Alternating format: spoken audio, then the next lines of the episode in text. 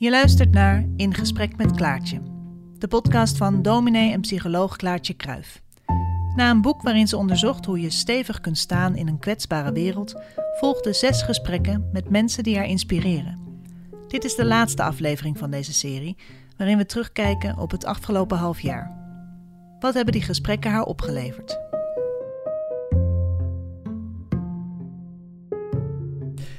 Klaartje, ik uh, ben uh, nou iets langer dan een half jaar met jou op pad geweest. Ja. Jij begon eigenlijk met de vraag, um, althans die is bij mij bijgebleven, um, of jij net zo moedig zou kunnen zijn als jouw oma. Um, ja. Je, het bijbeltje van je, van je oma is eigenlijk het startpunt geweest van Ja. überhaupt je zoektocht hier naar die vraag, hoe kun je stevig staan in een kwetsbare wereld. Ja. En de, die vraag, zou ik net zo moedig kunnen zijn als zij? Ja. Zij heeft de Jappenkampen overleefd en is niet gebroken, om het zo maar even te zeggen, Ja. toch? Ja. Ze, is nog, uh, ze is daar goed uitgekomen. Kan je die nu beantwoorden, denk je?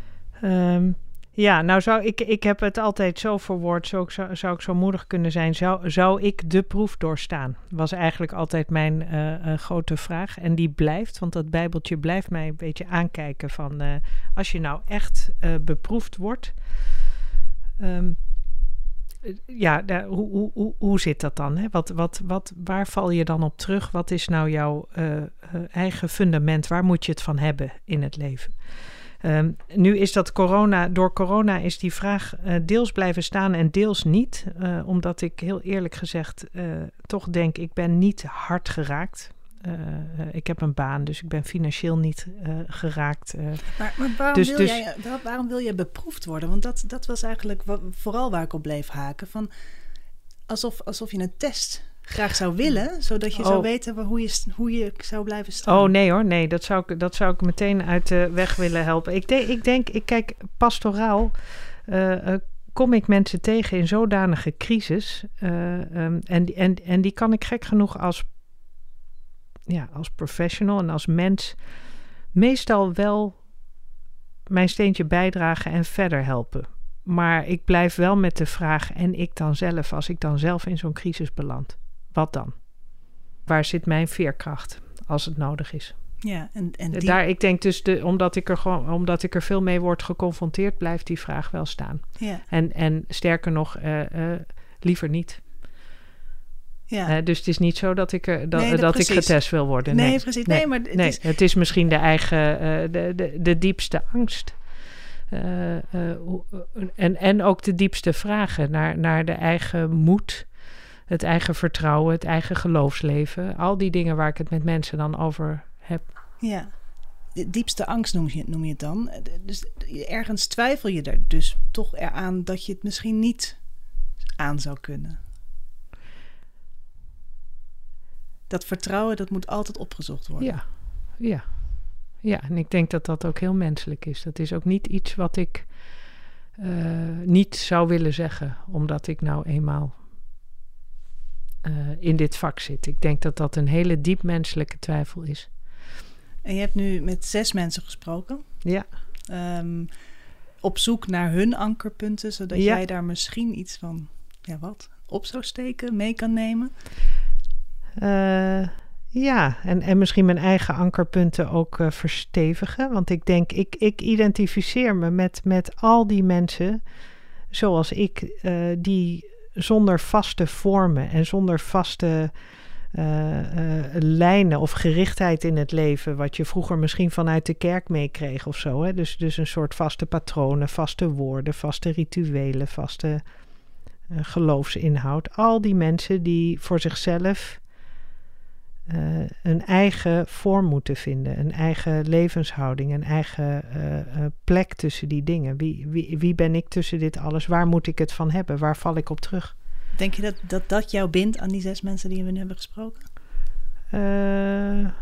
nou, ik zoek wel altijd mensen op met een, met een openheid, die, die ik dit soort dingen kan voorleggen en die begrijpen waarom ik het vraag. En die niet direct met, uh, met uh, leerstelligheden komen. Of nou ja, maar dan uh, die het ook niet gek vinden dat je daaraan twijfelt. Of dat je.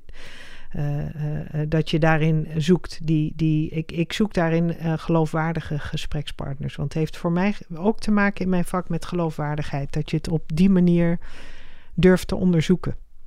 Omdat ik denk dat mensen dat herkennen. En op het moment dat je iets vindt, is het vaak ook echt. En is het niet iets wat je elkaar vertelt omdat je je eigen angst hebt overschreeuwd. Mm Of omdat je niet wil zien dat je daar zelf ook aan kan twijfelen. Ja, dus jij zoekt. En dat mag in dit vak, hè? Dus zoekt dat, met opzet eigenlijk die twijfel op.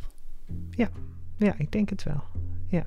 Ja, ik heb dat, het hoort zo bij mij dat ik dat nooit zo heb kunnen zien. Maar ik denk dat ik het inderdaad met opzet zoek. En de grenzen ook daarvan. Ja, Opzoek eh, om te komen tot iets waarvan je misschien samen kunt zeggen: hé, hey, dit is misschien wel, al is het voor even, dit is misschien wel echt waar.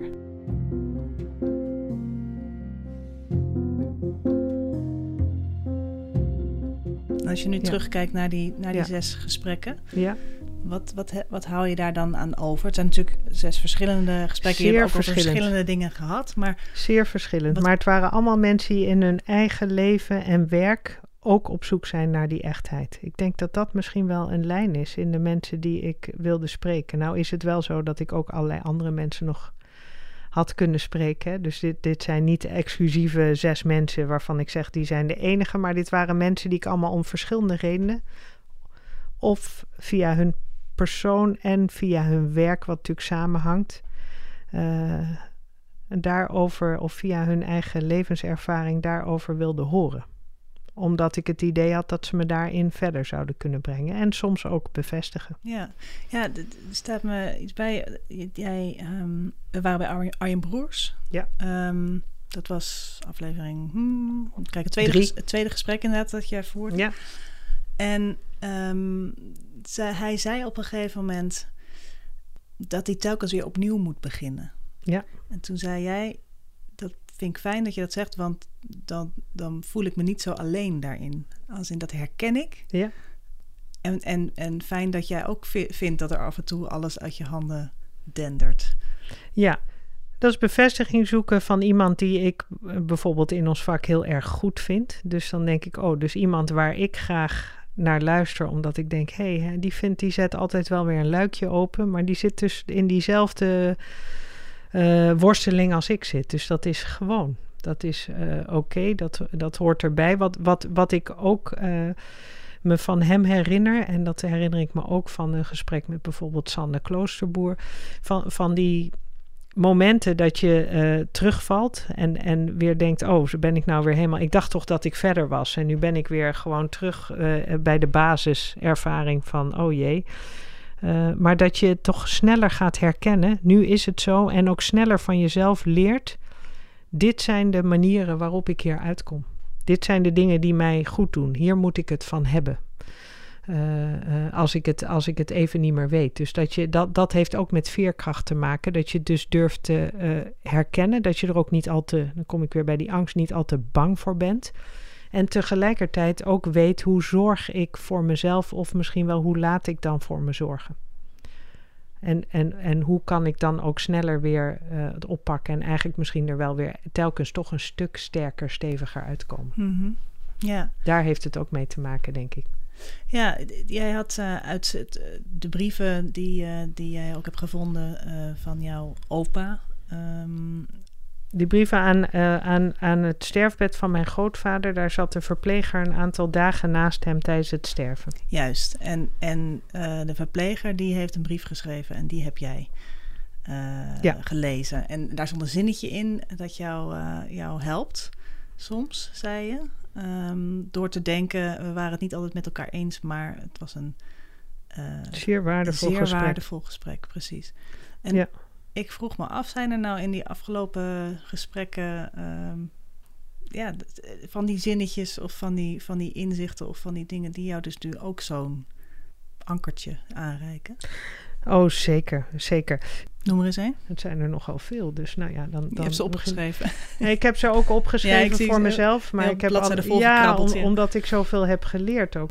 Nou ja, als ik, als ik begin bij, bij eh, Johannes, eh, die ik eh, sprak, de geestelijke verzorger, die, eh, die mij zei: Ik ben in een gesprek met mensen in zijn werk, dus ben ik getuige. Dat vond ik heel mooi. Hij zegt, I'm a, I'm a follower. Dat, dat vond ik heel waardevol, omdat het uh, mij ook in mijn werk een plek geeft die ik herken. Uh, dus ik kan getuige zijn. En dat, dat heeft iets te maken met actief present zijn. Uh, en tegelijkertijd echt goed, volledig proberen te luisteren. Dus van iemands verhaal getuigen betekent dat je ook het verhaal echt hebt gehoord. Mm -hmm. uh, hij vertelt daarbij dat hij was opgevoed en uh, in zijn opleiding opgeleid. En dat herken ik, dat je dan hoort van uh, mensen die jou opleiden van je moet leren. En dat is ook zo'n zo'n zo van die clichés, hè, van dat goed luisteren belangrijk is. Het is ook heel belangrijk, maar van die clichés dat je dan zonder agenda moet luisteren bijvoorbeeld. Hij zegt wat een onzin, je hebt altijd een agenda. Maar leer die agenda eens goed kennen. Nou, dat vind, ik ben dan blij dat hij dat zegt, want dan geeft hij woorden aan iets wat ik, wat ik herken. Dan denk ik, tuurlijk hebben we een agenda. Dus daar ook kritisch over durven zijn. En ook kritisch naar jezelf toe. Waarom zit ik hier? Wat wil ik uit dit gesprek halen? Ben ik nou echt getuige van jouw verhaal? Is mijn ego wel op die plek waar die zou moeten zijn? Ja, dus hij heeft jou eigenlijk als echt collega iets gegeven. Ik... Echt iets gegeven, ja. wat ik ook heel interessant vond. Hij vertelde dat hij, voordat hij uh, opgeleid werd tot geestelijk verzorger, werkte hij al in een hospice. En ging hij altijd langs met een karretje. Met een karretje met marsen en twixen en koffie en thee. En hij, hij zei, ik raakte met iedereen in gesprek. En dat was een hele makkelijke binnenkomer. Ik was met mijn karretje op pad. En ik kon mensen zeggen van, goh, en wil je nou een koffie? Of wil je een mars? Of wil je, weet ik veel, gevulde koek?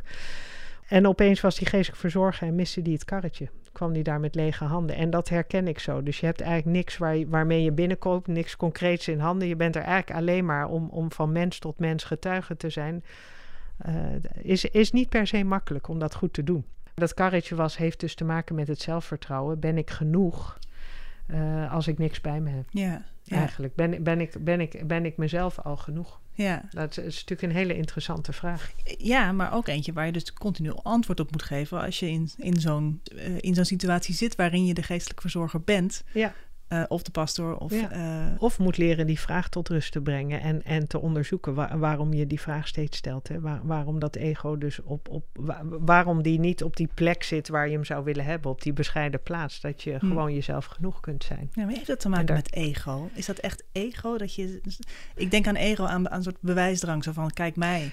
Um, ja, ik denk dat het te maken heeft met ego, maar ik denk dat het te maken heeft namelijk, je hebt de, je hebt de ego van de, van, van, van de bewijsdrang en, en uh, die, die te groot wordt, maar je hebt ook een ego die zich uh, uh, te klein kan, kan maken, dus, dus te onzeker, te zeer terugtrekkend, waardoor dat ego ook een veel te grote plaats krijgt. Dus hoe krijg je die, dat ego daar?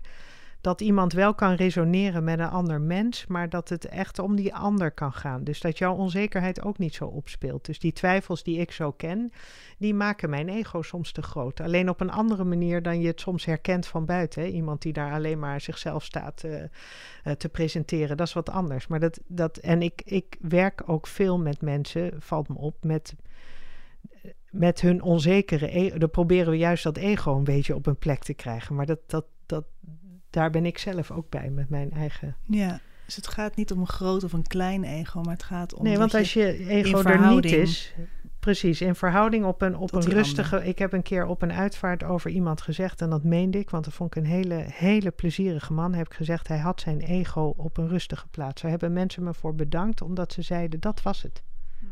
Daarom was die man zo ongelooflijk prettig, daarom had hij zoveel te delen een heel getalenteerd iemand. Die had het nog veel meer kunnen laten zien, maar dat hoefde niet. Ja. Het was oké. Okay. Er was geen rondspringend ego dat in de weg zat. Nee. Ja. Nee, en dat is dus. Um, uh, maar als je ego er niet is, want er wordt heel vaak ook in allerlei spirituele uh, contexten gezegd dat we allemaal van ons ego af moeten, maar zonder ego kom je niet tevoorschijn, ben je niet, kan, kunnen wij niet resoneren. Dus dat ego moet er wel degelijk zijn.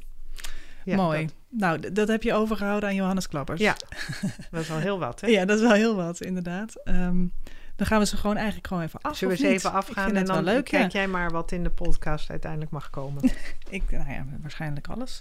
Uh, anders valt er eentje uit en dan, uh, dan denkt zij of haar ego, waarom zit ik er niet in? dat is waar. dat, dat is waar, ja. Um, je begon bij Johannes Klappers. Um, ja. Vervolgens gingen we naar uh, Arjen Broers, we hadden het al heel even over. Ja.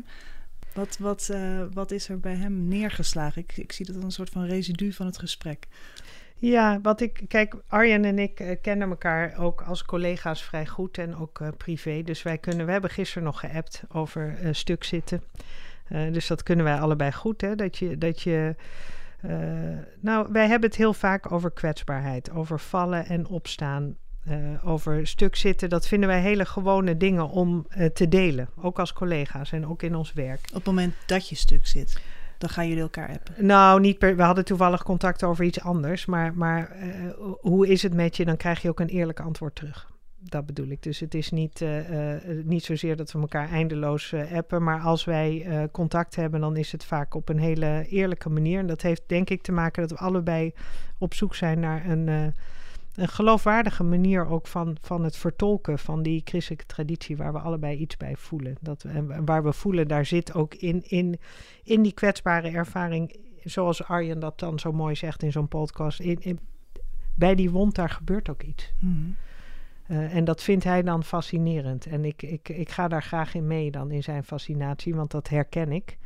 Tegelijkertijd kan hij ook als geen ander benoemen. Dat heb ik ook van hem geleerd. Om daar niet te clichématig en met kwetsbaarheid dat allemaal op een soort voetstuk zit, eh, zetten. Van je moet kwetsbaar zijn en zo. Want het, uh, het wordt, kwetsbaarheid wordt vaak nogal functioneel ingezet. Ook uh, in, in uh, spiritualiteit en in trainingen, denk ik, van bedrijven en zo. Van je moet je kwetsbaar opstellen. Maar een echt kwetsbare ervaring is vaak helemaal geen prettige ervaring. Als je echt kwetsbaar bent, heb je helemaal niks te kiezen dan gebeurt het je en dan ben je, ben je goed uh, lost, zeg maar. En dat bedoel ik ook met die corona-ervaring. Dat soort kwetsbaarheid heb ik dit jaar helemaal niet gehad. Dus waar heb ik het over? Zo'n soort, hè, dat, dat, dat wilde ik nog even, zo, zoiets is het. Maar echte kwetsbaarheid kun je ook niet oproepen?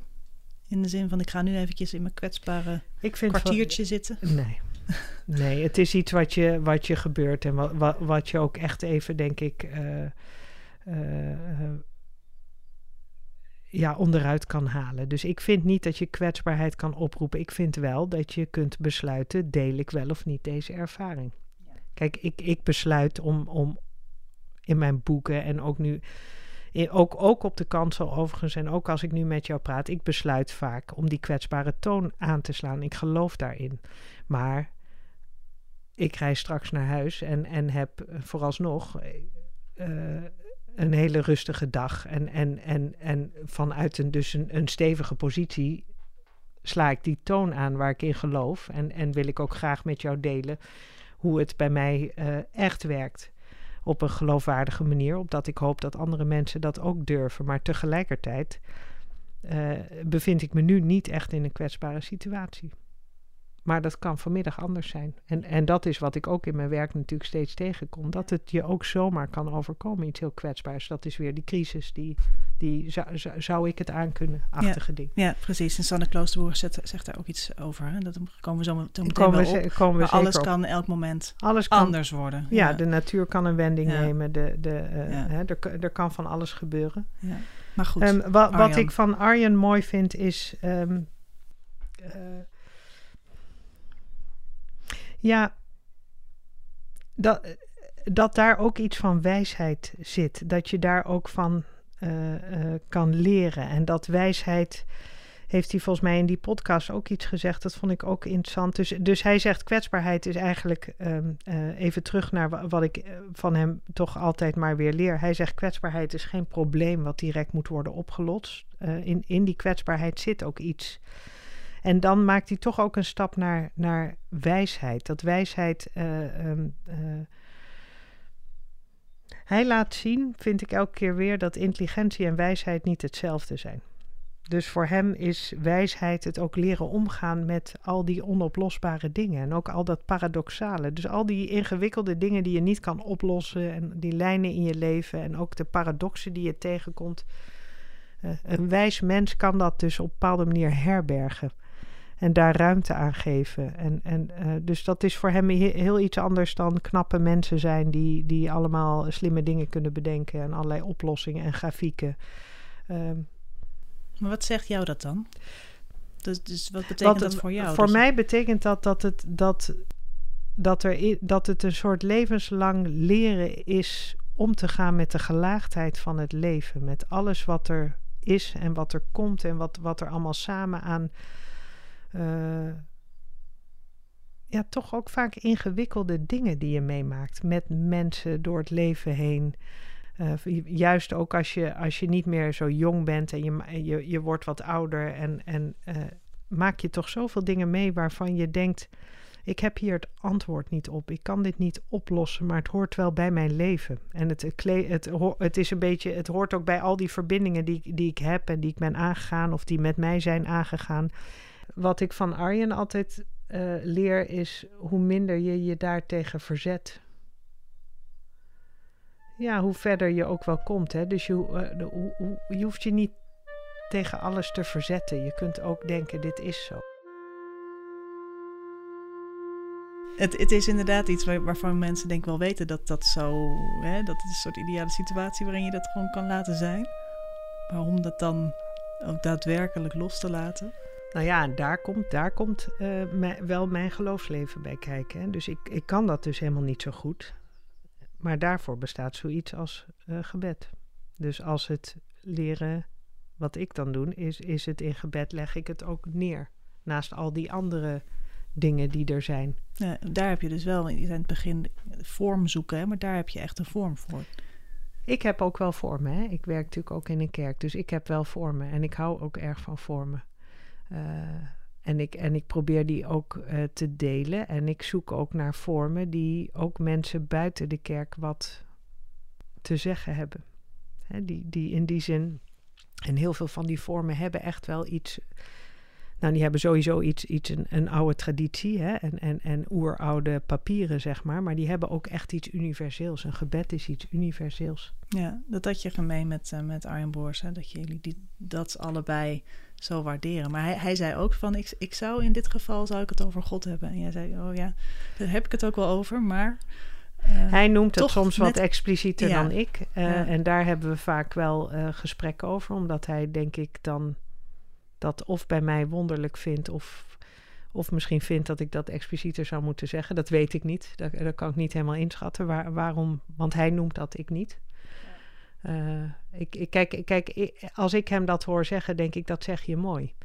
Eh, en ik vind heel vaak dat collega's van mij dingen heel eh, goed kunnen uitdrukken. En uiteindelijk moet je op, op voor jezelf een stem vinden die bij jou klopt, die geloofwaardig is voor jou. En dan zeg je het op jouw manier wel of niet. Ehm, wat, wat ik me herinner aan mijn gesprek met hem ook is de schuldbeleidenis die die uit de katholieke kerk. eh, waarvan ik ook dacht, oh ja, dat, dat is ook mooi dat je eh, woorden die jou fascineren, eh, die misschien wel iets geheimzinnigs hebben voor buitenstaanders, ook voor jezelf, dat je daar ook aan kan laven. En dat, dat doet hij dan ook weer op een manier die bij Arjen past. En dan denk ik, ik vind het mooi dat jij dat zo kan. En tegelijkertijd weet ik dat ik die schuldbeleidnis nooit op die manier in gesprek nee, of in een preek op die manier zou inzetten. Dus ja, ja, ja. Ja, nou ja, dat, Ieder zijn eigen dat denk ik. vorm, toch? Ja, dat denk ik. Wie was de volgende? Even kijken naar Arjen Broers. Hadden we Eh, Fokke of Sanne, dat weet ik niet meer. Ik denk Fokke. Obama, ja. Ja.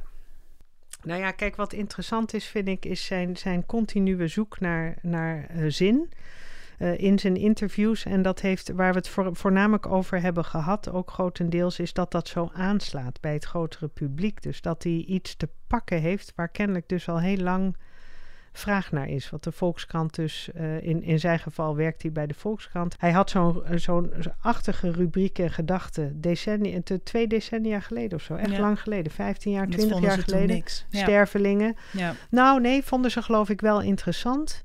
Maar zoals die zei, ja, toen sneeuwde het weer onder, want toen kwam weer economie en China en de dingen waar die. Ja, het, was, het, het, is, het deed me denken aan een, eh, een, een man die voor de New York Times een, een, eh, een heel mooi boek heeft geschreven. Succesvolle bestseller, auteur in Amerika, David Brooks.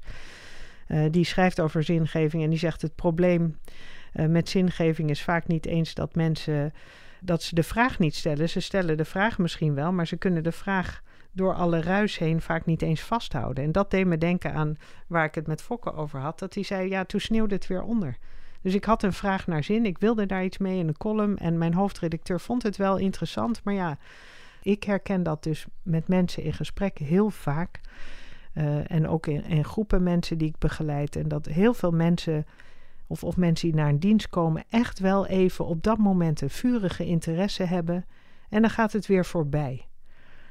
Maar, maar daardoor blijft dus, dus iets in die ziel blijft dan uh, uh, toch onaangesproken of onbeantwoord. En dat zit mensen dan op termijn toch niet helemaal lekker. En dan komt het latent was het, dan komt het opeens bovendrijven in crisis of ja, nou ja, nu heeft Fokke een hele mooie vorm gevonden om daar voor zichzelf mee bezig te zijn. Namelijk, hij mag hè, uh, tig interviews houden met mensen over precies hierover. En het is zijn onderwerp het geworden. Is zijn en dat, onderwerp. dat vind ik dus, ja. uh, uh, dat maar, vind, vind, ik iets heel moois hebben. Maar dat betekent wel, ik, althans, ik, als zoveel mensen daarmee zitten, ja. ik, niet iedereen kan als, als Fokke, als journalist hier zijn werk van maken, in zekere nee, zin. Nee. Dus hoe hou je dat dan levend?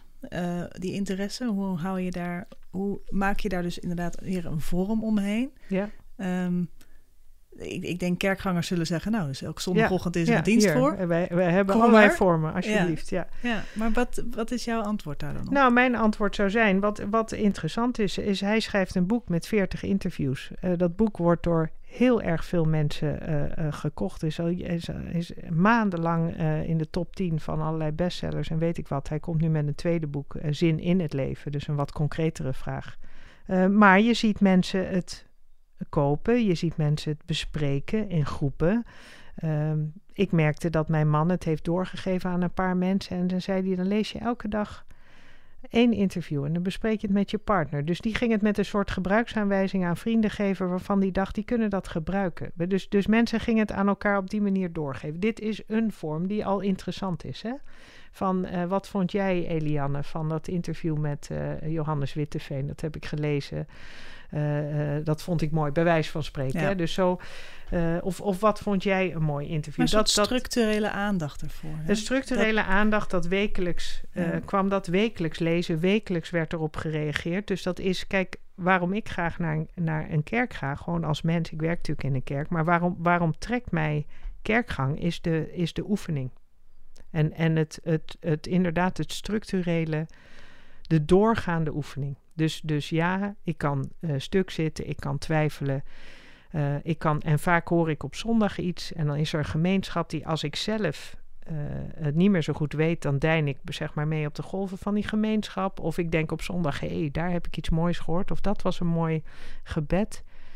En dan zit ik op woensdag en dan, dan is het eigenlijk alweer vervlogen. Dus dat is weer David Brooks, hè, die uiteindelijk kun je, kun je, kun je die vraag of, of dat verlangen, kun je het eigenlijk vasthouden, is misschien nog veel interessanter dan vind je daar antwoord op. Kun je het überhaupt vasthouden, structureel.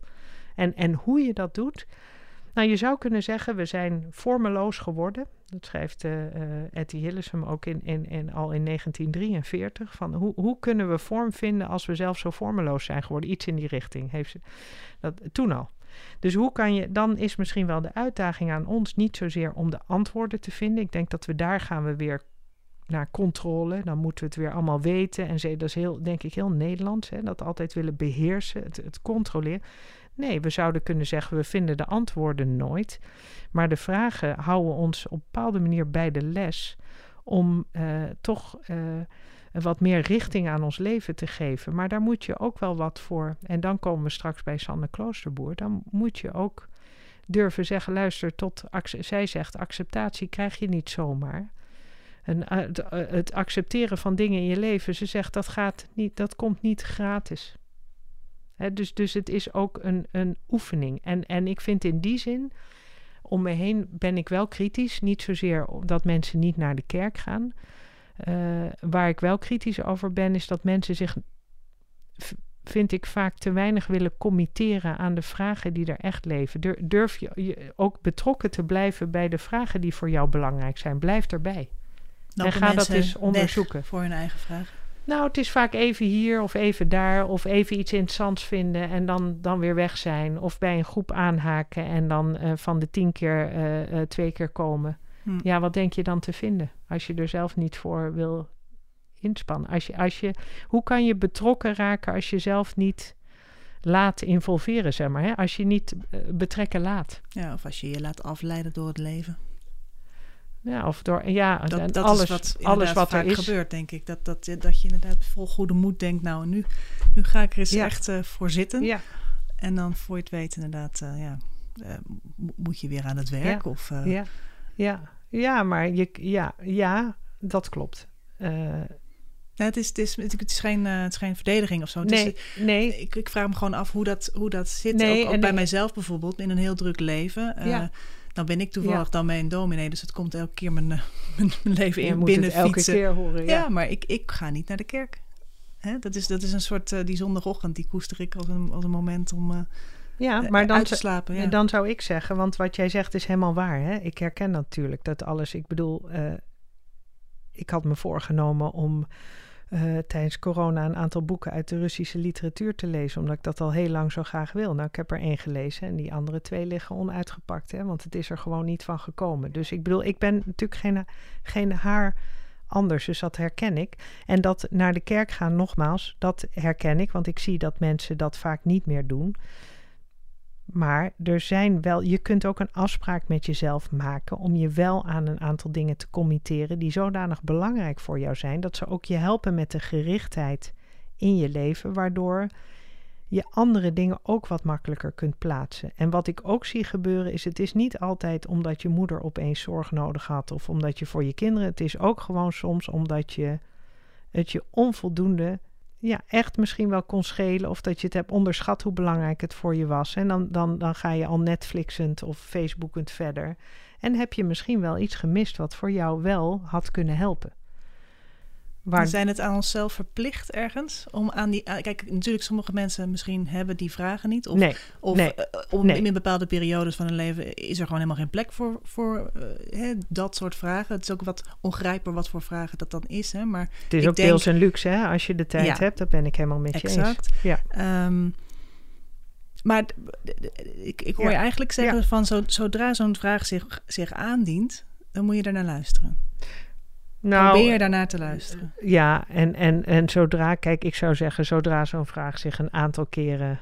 Hè, want misschien niet de eerste, kan ik me voorstellen dat je de eerste keer denkt, nou ja, goed, ik weet het allemaal niet. En het, maar als iets zich herhaaldelijk aandient, en dat, is, dat herkennen we denk ik van, van binnen in ons zeg maar innerlijke leven allemaal, dat er vragen zijn die steeds weer terugkomen.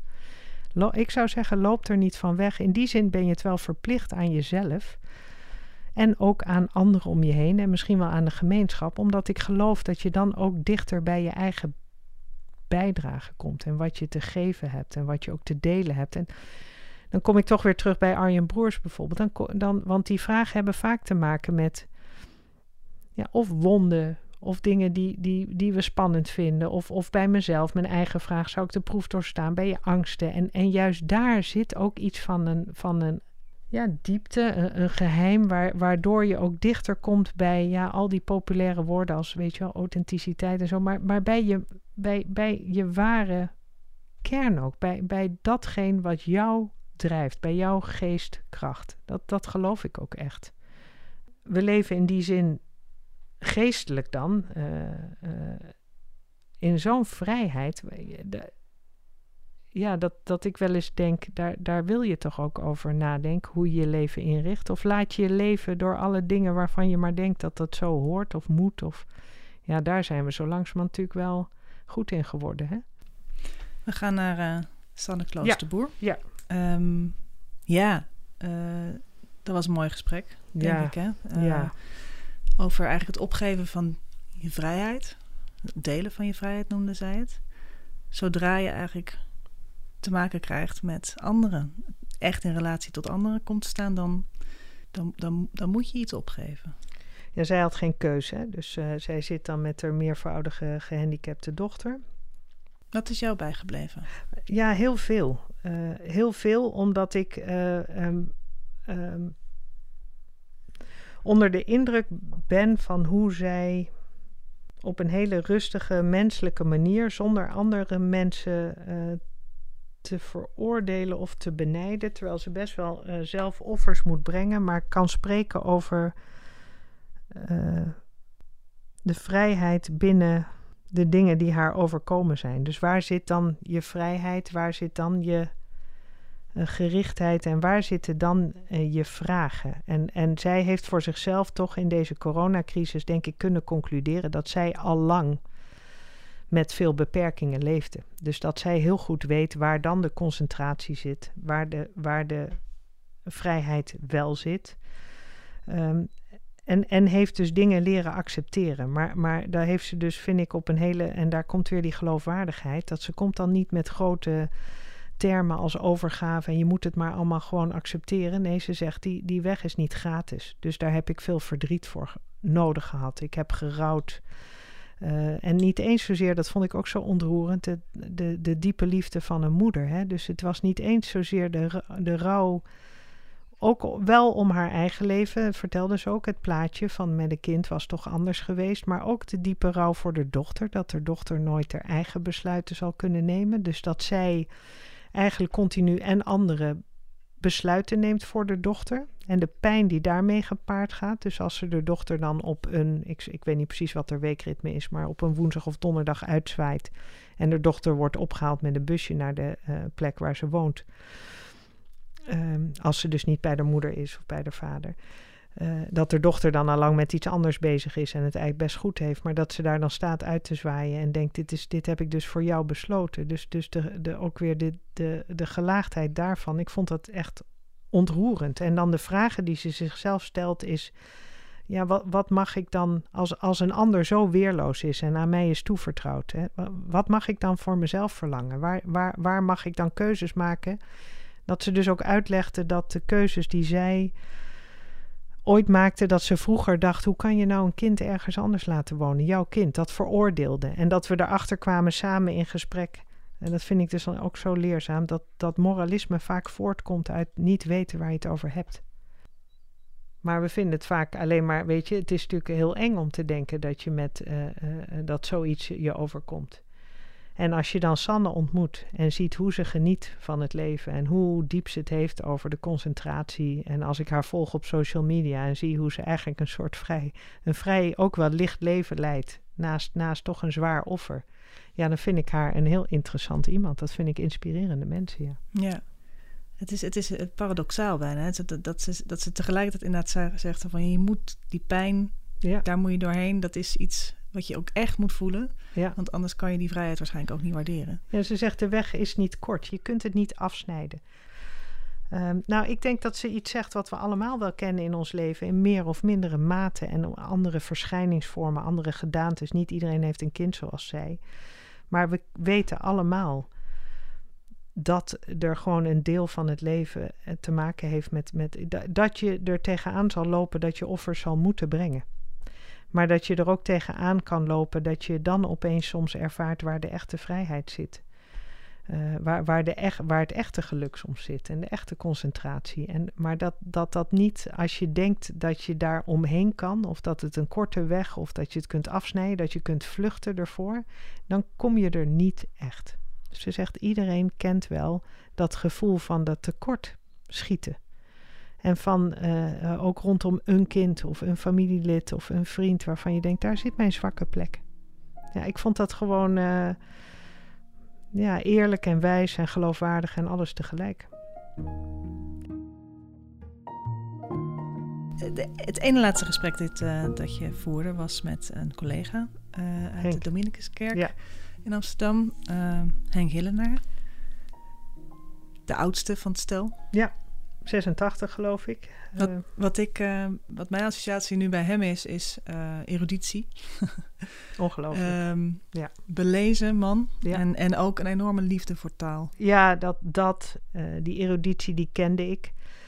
want ik heb hem natuurlijk horen spreken en preken. En ik ben altijd fan geweest. Maar om het van hem nog eens hardop te horen hoe belangrijk taal is. Om, om, om, om structuur te geven aan dat innerlijke gesprek. Hè? Structuur te geven ook aan die, om betekenis, om woorden te, te, te proberen te geven aan alles wat, wat er speelt. Dus eh, als we het nou hebben over hoe geef je vorm aan uh, die vragen van, van Fokke, is door met elkaar in gesprek te gaan. Kijk, Henk, Henk uh, ziet taal als iets, wij, wij hebben de taal. Wij mensen zijn. zijn uh, uh, begenadigd op een bepaalde manier, omdat we taal hebben gekregen om betekenis te geven aan, aan, aan dingen. En, en hij gaat daar ver in. Hij zegt, je moet ook echt het goede woord zoeken. Dat is natuurlijk zijn, omdat hij daar ook goed in is. Maar ja.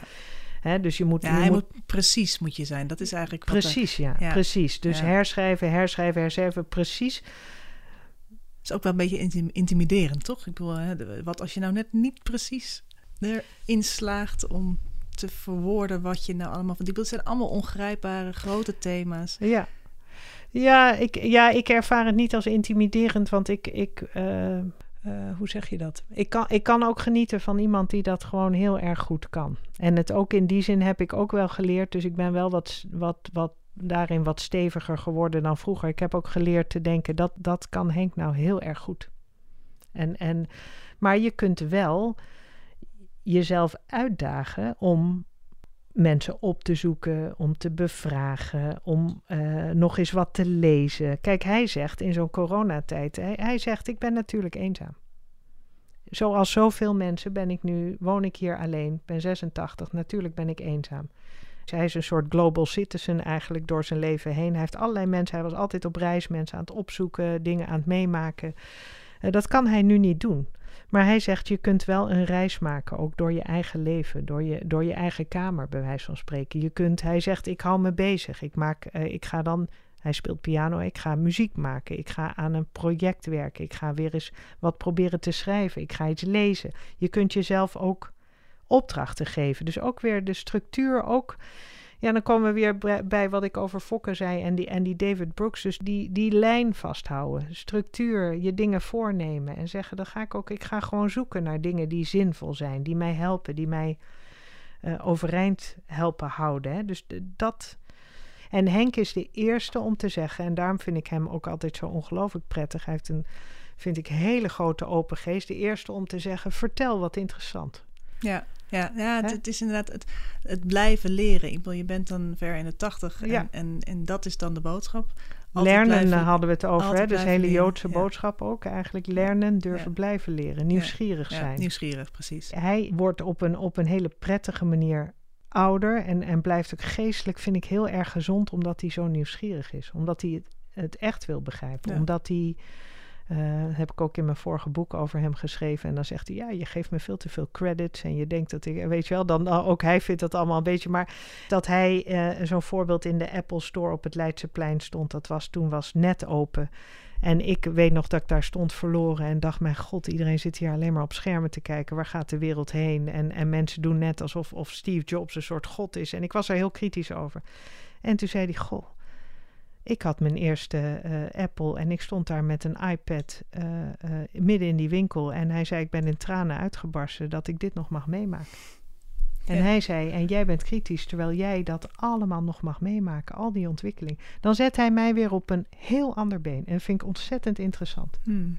Hmm. Betekent niet dat je niet je eigen kritische gedachten mag hebben, Ja. denk ik. Maar, je, maar, maar tegelijkertijd.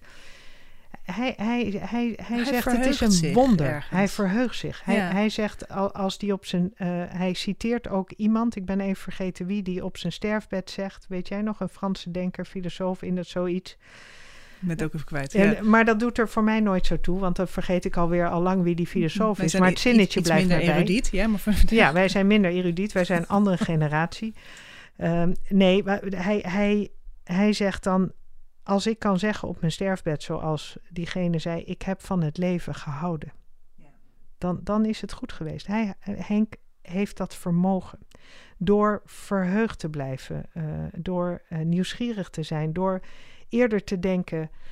eh, waar ik mezelf toch op betrap vaak. als een soort omstander, een beetje kritisch... de dingen eens bekijken hij gaat er gewoon middenin staan en zegt: Wat is dit voor een wonder?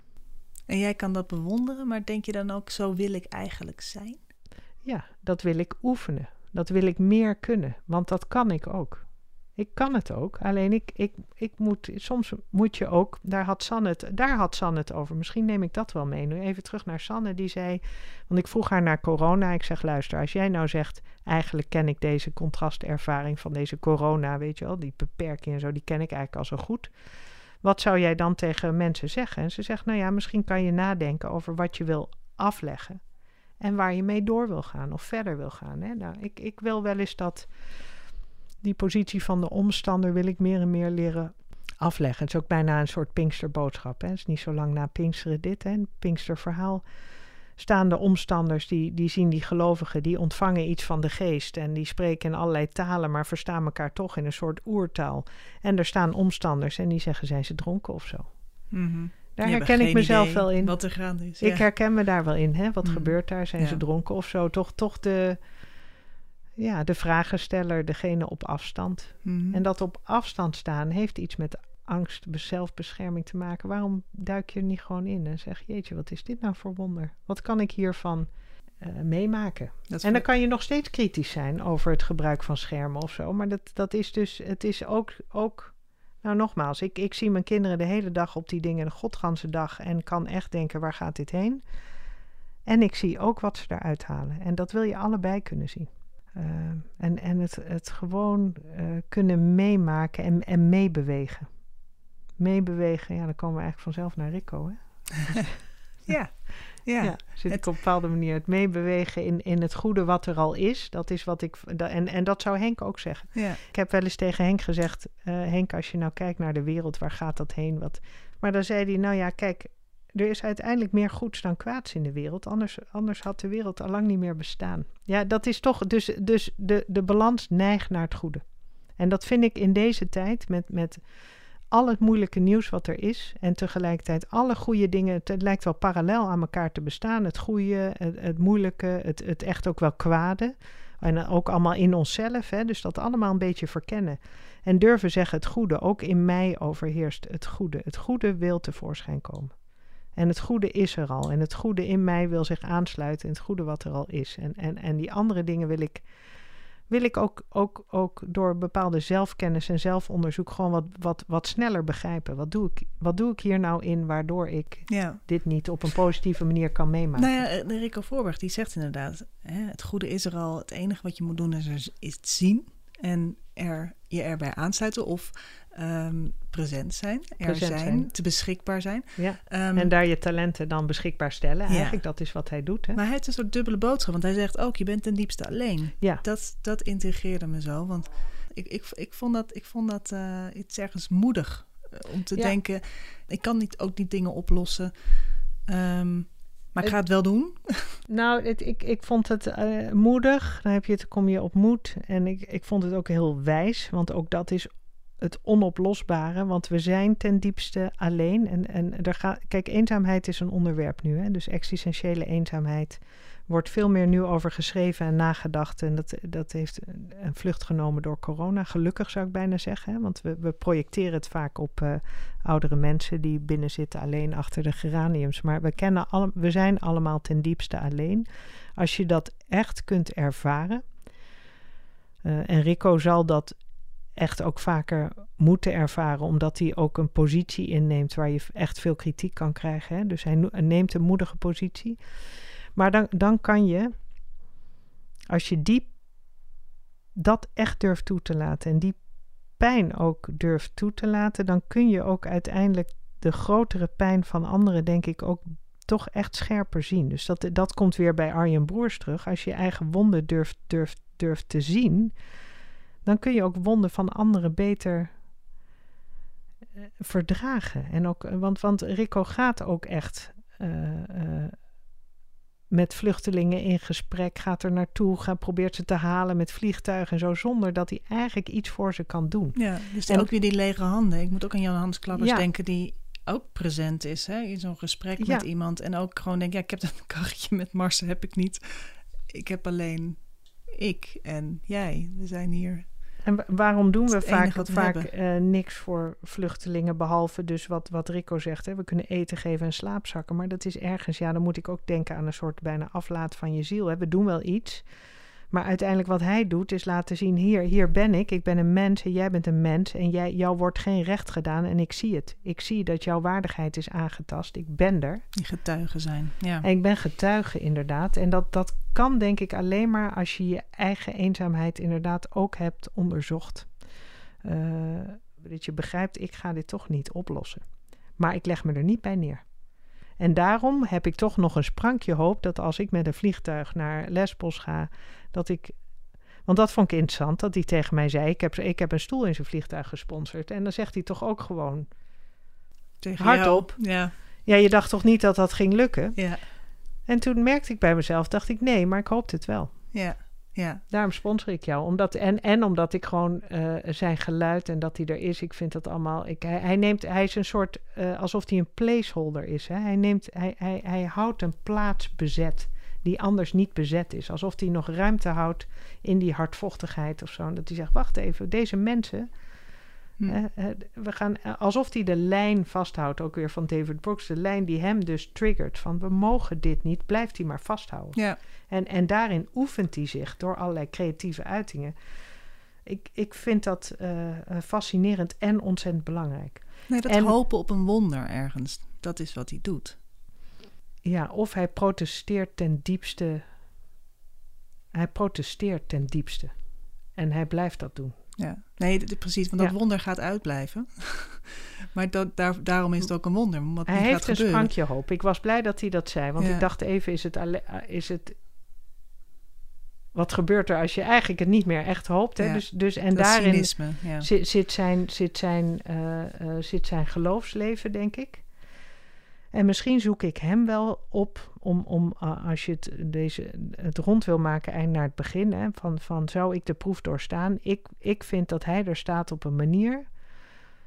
Uh, dat vind ik wel zo moedig. Daar, ja, daar wil ik wel wat van blijven inoefenen. Ik vind dat uh, het, het, zal, het is niet mijn vorm. Ik ben ook geen theatermaker. Ik ben ook niet uh, zoals hij op die manier creatief. Maar ik vind dat lef um, ja, heel bijzonder. Uh, uh, heel bijzonder inspirerend. Maar inspirerend vind ik niet altijd genoeg. Hè? Want dan, dat, daar hadden we het ook even in die podcast met hem over. Hij heeft haters, maar hij heeft ook mensen zoals ik die hem bijna dan gaan bewonderen. Maar dat, dat, dat maakt dus eenzaam. Daar gaat het ook om. Die, die, de, die positie alleen van mensen lopen met me weg. Of mensen hebben, hebben een enorme hekel aan me. Of zijn bang voor me of what, whatever. Maar daar koopt hij natuurlijk niks voor. Hij zoekt verbinding. En hij zegt op het moment, dat vond ik ook, ook iets heel hoopvols hebben. Luister, ik ben eenzaam, maar op het moment dat ik met jou een verbinding maak, denk ik, doe me ook weer aan Henk Hillenaar denken. Dan denk ik, hé, hey, wat fantastisch. Wij zijn even verbonden, wij zijn connected, wij hebben een connectie. Ja. Yo, fantastisch. La, laten we het vieren, zoiets. Laten we het vieren, zei hij letterlijk. Dacht ik, oh, dit vind ik ook heel hoopvol. En, en wat ik van hem ook heb geleerd, en dat vind ik ook interessant, als je het toch hebt over vormen en wel of niet uh, uh, rituelen van de kerk of niet. Hij zegt eigenlijk, je moet in beweging komen, je aansluiten bij het goede. En dan valt daar vanzelf wel een vorm omheen.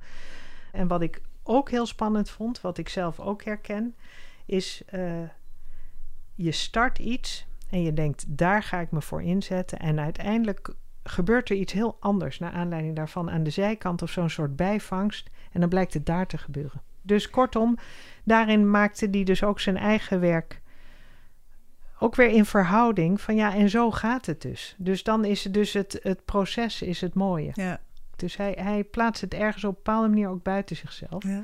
En durft kennelijk ook zo overtuigd te zijn van de noodzaak van ja, toch gerechtigheid en compassie en zo, dat hij gewoon zegt: dit moet gebeuren. Ja. Deze, ja. Jongens, deze dingen moeten gewoon gebeuren. En dat zijn dan weer die vragen eigenlijk die uh, gesteld worden door jezelf, wellicht, en waar je dan trouw aan moet zijn.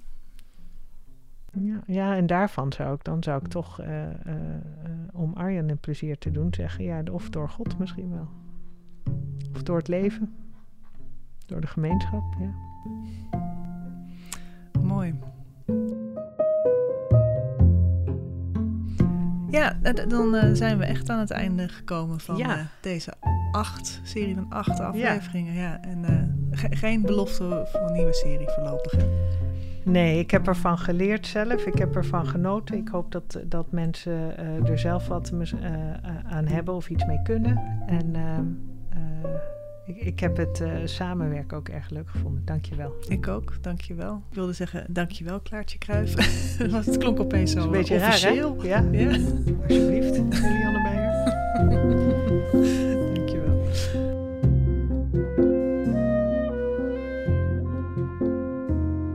Dit was de achtste en laatste aflevering van In Gesprek met Klaartje. De muziek was van Blue Dot Sessions en ik ben Eliane Meijer. Namens Klaartje en mijzelf veel dank aan jou, luisteraar, voor het luisteren. En wie weet, tot een volgende keer.